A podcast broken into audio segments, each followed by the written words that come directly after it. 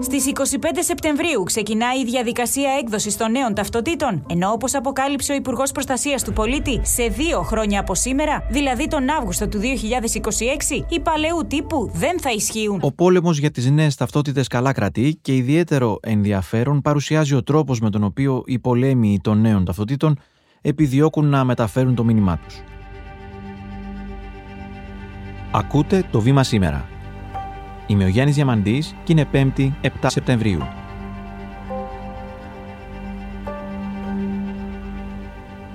Μαζί μας ο Χάρης Γούλιος, επικοινωνιολόγος και διευθυντής μάρκετινγκ του Μέγκα, ο οποίος και θα μας φωτίσει μια ιδιαίτερη πτυχή του συγκεκριμένου θέματος. Γεια σου Χάρη, σε ευχαριστούμε πολύ που είσαι εδώ. Γεια σας. Ευχαριστώ και εγώ. Τέλη 99, αρχές 2000, θυμόμαστε πολύ τι είχε συμβεί όταν η κυβέρνηση Σιμίτη αποφάσισε να μην αναγράφεται πλέον στις αστυνομικές ταυτότητες το θρήσκευμα. Είχαν δημιουργηθεί εντονότατες αντιδράσεις και πολυπληθείς διαδηλώσεις, όμως αυτός ο νέος πόλεμος για τις νέες ταυτότητες διεξάγεται κάπως διαφορετικά και έχεις ένα πολύ συγκεκριμένο σχόλιο πάνω σε αυτό το οποίο θα θέλαμε να μοιραστείς μαζί μας. Καταρχήν να πούμε ότι Όπως λέει και η λέξη ταυτότητα, είναι ένα ταυτοτικό θέμα για τον κόσμο. Οπότε υπάρχει ένας χώρος για να δημιουργηθούν αντιπαραθέσεις. Δηλαδή είναι πώς αισθάνεται ο καθένας με την ταυτότητα. Και υπάρχει και χώρος αν θέλει κάποιος να το εκμεταλλευτεί πολιτικά. Είναι σίγουρο. Είναι λογικό αυτό που λες, είναι διαφορετικές εποχές σε σχέση με το τότε και είναι πολύ διαφορετικός ο τρόπος που λειτουργούν τα μέσα ενημέρωσης και βέβαια τα μέσα των κοινωνικών δικτύων όπως λέμε. Επομένως, αν το ψάξουμε λίγο, μπορούμε να βρούμε ότι υπάρχουν ε, δύο μεγάλες κατηγορίες, ας το πω έτσι. Από τη μία είναι αυτό που πολύ συχνά έχουμε δει και στα κανάλια και έχουμε διαβάσει οι κάπως γραφικές περιπτώσεις ανθρώπων που έχουν σχέση με παραθρησκευτικές οργανώσεις που δείχνουν να είναι έτσι πολύ φανατικοί με την θρησκεία και με την ταυτότητά τους όπως λέγαμε πριν. Δεν συμφωνώ και εγώ με τις καινούργιες τις ταυτότητες. Θεωρώ ότι είναι σχήμα διαβόλου. Αν δεχτούμε αυτό, θα δεχτούμε και το επόμενο που είναι το σφράγισμα. Το συλλαλητήριο ξεκίνησε με προσευχή και τον κόσμο που είχε συγκεντρωθεί να ψέλνει. Όλοι μαζί. Πάτερ ημών, ο ουρανής, και αυτοί κινούνται παραδοσιακά, θα κάνουν κάποιες συγκεντρώσεις, θα ε, κινούνται στα καφενεία αν θέλετε που μπορεί να είναι κάποιος που δημιουργεί αμέσως ανάβει μια συζήτηση και βέβαια χρησιμοποιούν και αυτοί τα μέσα κοινωνικής δικτύωσης. Δηλαδή μπορούμε να δούμε στο TikTok έναν άνθρωπο ο οποίος έχει σχέση με ξέρω, κάποιο μοναστήρι και κάνει το κήρυγμά του με τα επιχειρήματα αυτά ότι είναι ο 666, ότι ο διάβολος κτλ. Αυτό θα έλεγα ότι για ανθρώπους που είναι έτσι πιο ορθολογιστές αντιμετωπίζεται πολύ εύκολα. Δηλαδή το απορρίπτουμε. Καταλαβαίνουμε ότι είναι ακραίο, είναι γραφικό και έχει απήχηση σε συγκεκριμένα κοινά. Δεν έχει απήχηση όμως στην πλειοψηφία των πολιτών μιας σύγχρονης χώρας. Πολύ σωστά αναφέρθηκες σε αυτή την γραφική πλευρά των αντιδράσεων. Ως προς τα social media, πέρα από όμως από αυτό το ακριβώς γραφικό, τι ακριβώς έχεις παρατηρήσει; Αυτό που παρατήρησα τον τελευταίο καιρό είναι ότι γίνεται μια προσπάθεια να προσεγγίσει το κίνημα αυτό ευρύτερα κοινά με διαφορετικό τρόπο. Το καλοκαίρι ήμουνα σε ένα νησί και έμπαινα σε μια σελίδα στο Facebook, όπου οι επισκέπτε του νησιού, Έλληνες και ξένοι, μοιραζόντουσαν ιδέες, προτάσεις, εστιατόρια, παραλίες, αυτά που γίνονται στα νησιά. Και μου έκανε εντύπωση ότι κάποια στιγμή μία κοπέλα που πρέπει να ήταν κάτοικος του νησιού, από ό,τι κατάλαβα, ανέβασε ένα post γράφοντας σαν τίτλο Εμάς μας καίει το θέμα των ταυτοτήτων στην Ελλάδα. Διαβάστε μια πολύ ενδιαφέρουσα και πολύ σοβαρή άποψη από έναν ανώτατο δικαστικό. Παρατήρησα δύο πράγματα. Πρώτον, ενώ έλεγε, προσέξτε την προσέγγιση, από έναν ανώτατο δικαστικό, μια πολύ σοβαρή άποψη. Άρα στέκεσαι. Αν ήταν ο τάδε μοναχός από ένα παλαιοημερολογητικό μοναστήρι, δεν θα έμπαινα να δω τι λέει. Τσίμπησες όμως. Τσίμπησα, για να το δω. Καταρχήν είδα βέβαια ότι δεν ήταν καθόλου νομική η άποψη που εξέφρασε ο δικαστικός. Μιλούσε για πράγματα που είναι καθαρά τεχνικά. Το αν ε, υπάρχουν τρόποι να σε παρακολουθήσουν ή να σε καταγράψουν ή να βλέπουν που είσαι κτλ. Αυτό δεν είναι νομικό. Όσο και αν του βάζουμε την ταμπέλα ένας ανώτατος δικαστικός λέει, εδώ το θέμα είναι αν είχες ενημέρωση καλή από ανθρώπους που καταλαβαίνουν από τεχνολογία. Αυτό ήταν το ένα. Το δεύτερο, ο ανώτατος δικαστικός, με ένα ψάξιμο στο Google, μάθαινες ότι ήταν επικεφαλής ψηφοδελτίου ενός ακροδεξιού κόμματος στη χώρα που ξέρουμε ότι έχει άποψη κατά των ταυτοτήτων. Κανείς δεν έλεγε ότι ο επικεφαλής ψηφοδελτίου επικρατείας του κόμματος ΤΑΔΕ λέει αυτά. Μετά, βλέποντας το βίντεο, υπάρχει μια πλευρά που έχει στοιχείο σοβαροφάνειας, αλλά για μένα είναι και αστείο. Ο δικαστικός αυτός, ο συνταξιούχος, έλεγε στη Μεγάλη Βρετανία για το κίνημα των ταυτοτήτων, επικεφαλής ήταν ένας Λόρδος. Το 2010 ξεκίνησε να μοιράζει η Βρετανική κυβέρνηση οι ηλεκτρονικές ταυτότητες. Ξεσηκώθηκαν όλοι οι Άγγλοι, οι Ουαλοί και οι Σκοτσέζοι. Επικεφαλής τους ένας Λόρδος.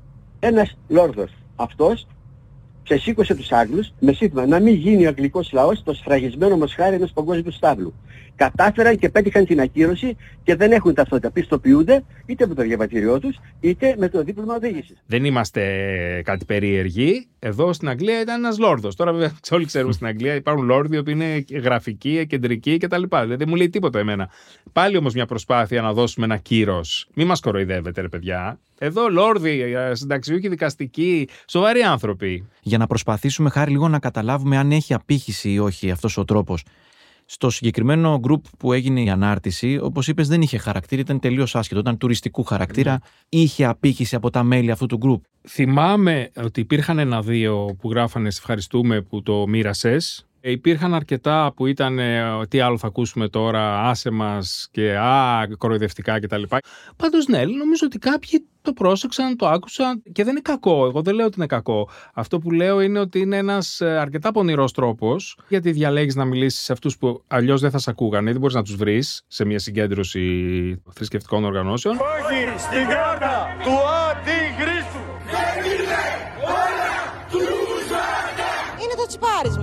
Πάμε για το τσιπάρισμα. Το DNA να το χάσουμε, όλα να τα χάσουμε. Δεν θέλω να τους κάνω τα κέφια γι' αυτό. Θα κάνω το δικό μου το κέφι. Θέλω την παλιά την ταυτότητα και δεν θέλω την καινούργια. Θα ήθελα λίγο την άποψή σου και σχετικά με την στάση, γιατί αναφέρθηκες και σε αυτό, των μέσων μαζικής ενημέρωσης, των παραδοσιακών μέσων μαζικής Ναι. ενημέρωσης. Υπάρχει πάντα το ερώτημα εάν η υπερπροβολή γραφικών περιπτώσεων υποστήριξης μιας άποψης, αν αυτό βοηθάει ή δεν βοηθάει στο να κατανοήσει ο απλός κόσμος πραγματικά την ουσία ενός θέματος. Είτε κατά τη μία άποψη προβάλλοντας το γραφικό μειώνεις την άποψη του γραφικού γιατί δεν παρουσιάζεις μια πιο κρυστάλλινη, μια πιο ψύχρεμη άποψη είτε από την άλλη προκαλείς αντιδράσεις οι οποίες δεν θα δημιουργούνταν εάν δεν είχες τόση υπερπροβολή πάνω σε ένα θέμα. Σημασία έχει το πώς το χειρίζεσαι το θέμα. Δεν θα έπρεπε καταρχάς να παίρνεις θέση. Δηλαδή αυτό το ότι γελάμε λίγο και λέμε κοιτάξτε αυτούς και δείχνουμε ακραία post στα social media ή δηλώσεις, αυτό το πράγμα δημιουργεί μια αντίδραση. Και σε αρκετό κόσμο που αμφισβητεί τα μέσα ενημέρωσης, την ατζέντα που έχουν, τη ελίτ όπως λέμε, κάνει συμπαθείς τις ομάδες που λειτουργούν με αυτόν τον τρόπο έτσι, στη συγκεκριμένη περίπτωση είναι το κίνημα α, κατά των ταυτοτήτων. Άρα, εγώ νομίζω ότι ο καλύτερος τρόπος είναι να ασχοληθείς, αλλά να παρουσιάσεις πολύ ψυχρά τη μία και την άλλη άποψη. Θα τη βγάλω όπως όλος ο κόσμος. Και βεβαίως θα τη βγάλω. Αλίμονο. Κάτι δηλαδή που αναλαμβάνει την ευθύνη ολόκληρη η Ευρωπαϊκή Ένωση. Εμείς θα είμαστε αντίθετοι. Το μόνο που φοβάμαι προσωπικά εγώ είναι η χρηματική σύνθεση ταυτότητας με την κάρτα την οποία πληρώνω.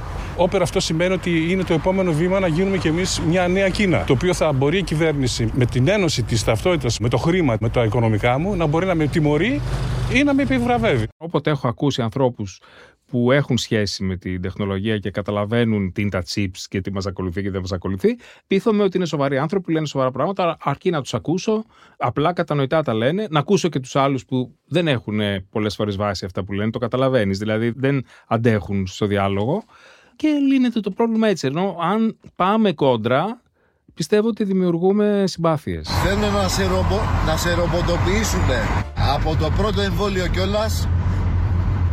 Σου φυτέψανε και ένα μικροτσίπ. Επικοινωνιακά, το κίνημα αυτό κατά των νέων ταυτοτήτων, πόσα κοινά έχει με άλλα κινήματα που εκφράστηκαν κατά τα προηγούμενα χρόνια, είτε κατά των εμβολίων, είτε υπέρ της θεωρίας των ψεκασμών; Πολλά. Νομίζω είναι μια εκδήλωση στο σήμερα ουσιαστικά του ίδιου κινήματος και του ίδιου χώρου. Αυτό είναι ενδιαφέρον για το πώς λειτουργούν τα social media. Έχουν ανοίξει διάβλοι επικοινωνίας.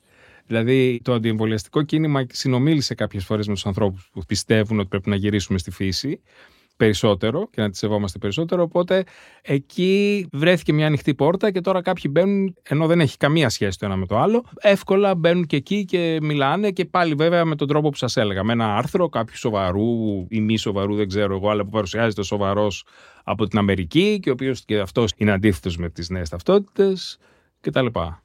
Αν ως πολιτεία σου ζητούσα να με συμβουλεύσεις για το τι θα πρέπει να κάνω, όχι τώρα που έχει συμβεί ό,τι έχει συμβεί, αλλά όταν θα ξεκινούσα να λανσάρω αυτό το νέο μέτρο, τι θα με συμβούλευες να κάνω, τι ίσως δεν έκανε η πολιτεία εγκαίρως, επικοινωνιακά πάντα; Δεν ξέρω αν ήμουν εγώ σύμβουλος στην κυβέρνηση, αν θα προέβλεπα ότι πρέπει να κάνουμε ειδική επικοινωνία για τις νέες ταυτότητες. Δηλαδή ομολογώ ότι αυτό και το βλέπεις και στην πορεία. Νομίζω σε πολλούς ανθρώπους δεν σου περνάει από το μυαλό ότι θα ξαναδημιουργηθεί θέμα. Δεν ξέρω πόσο μεγάλο είναι. Σίγουρα έχει πάρει μια έκταση, αλλά δεν ξέρω αν είναι πραγματικά τόσο μεγάλο. Αλλά πάντως εντάξει, βλέπουμε κάποιες ουρές έξω από αστυνομικά ε. τμήματα, βλέπουμε δημοσιεύματα. Άρα αρκετοί άνθρωποι έχουν επηρεαστεί. Δεν θα μιλήσω εδώ πέρα αναλυτικά για τα fake news ε, που διακινούν κάποιοι επιτίδιοι. Θεωρώ ότι είναι μια πολύ μικρή ε, μειοψηφία της ελληνικής κοινωνίας. Ούτε τσιπάκια έχουν. Ε, ε, οι, οι ταυτότητες, κάμερες, μικρόφωνα, διάφορα άλλα τα οποία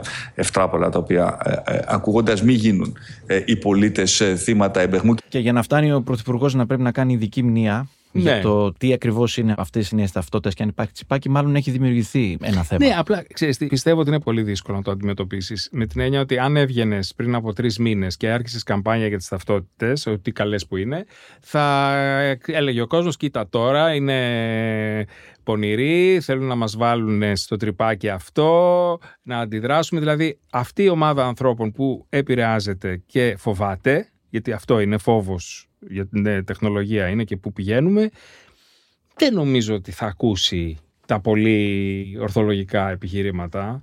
Νομίζω ότι πρέπει να υπάρξει μια ψυχρή αντιμετώπιση του θέματος, δηλαδή τα πρακτικά, σε τι μας διευκολύνουν ταυτότητες, πώς μπορούμε να τις βγάλουμε, Εξηγείς απλώς γιατί χρειάζεται αυτό, σε τι σε διευκολύνει στη ζωή σου και ποιοι είναι οι τρόποι να την αποκτήσεις. Εγώ αυτό θα έκανα. Γιατί αλλιώς αναγκαστικά μπαίνεις σε έναν διάλογο που το έχουμε καταλάβει αυτό τα τελευταία χρόνια.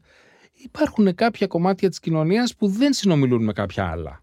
Κάνεις μια προσπάθεια, λες κάποια πράγματα, δεν μπαίνεις πάντως σε αντιπαράθεση ιδιαίτερη σε τέτοια θέματα, γιατί δεν νομίζω ότι θα έχει αποτέλεσμα. Χάρη Γούλια, σε ευχαριστούμε πολύ. Εγώ σας ευχαριστώ. Είμαι ο Γιάννης Διαμαντής και κάθε μέρα σας παρουσιάζουμε ένα θέμα με τη βοήθεια των δημοσιογράφων του Βήματος και έμπειρων αναλυτών. Ευχαριστούμε που μας ακούσατε. Ακολουθήστε το Βήμα σήμερα στο Spotify ή στα Apple Podcast για να μην χάνετε κανένα επεισόδιο. Το σημερινό επεισόδιο επιμελήθηκε η Κατερίνα Μπακογιάννη. Δημοσιογραφική παραγωγή Έλενα Κούση και Κατιάνα Καλιγέρου. Ηχοληψία και τεχνική επεξεργασία ήχου Στέλιος Τριανταφύλου και Ηλέκτρα Ασιθιανάκη. Το βήμα σήμερα. Εξηγούμε τις ειδήσεις. Το βήμα προσφέρει στο αναγνωστικό κοινό το χρηστικό λεξικό της νεοελληνικής γλώσσας της Ακαδημίας Αθηνών. Ένα σημαντικό επιστημονικό έργο σε οκτώ σκληρόδετους τόμους. Η κυκλοφορία του αντανακλά το ρόλο της εφημερίδας στην παιδεία, τη γλώσσα και τον πολιτισμό εδώ και έναν ολόκληρο αιώνα. Ο δεύτερος τόμος θα κυκλοφορήσει στις 10 Σεπτεμβρίου αποκλειστικά με το βήμα της Κυριακής.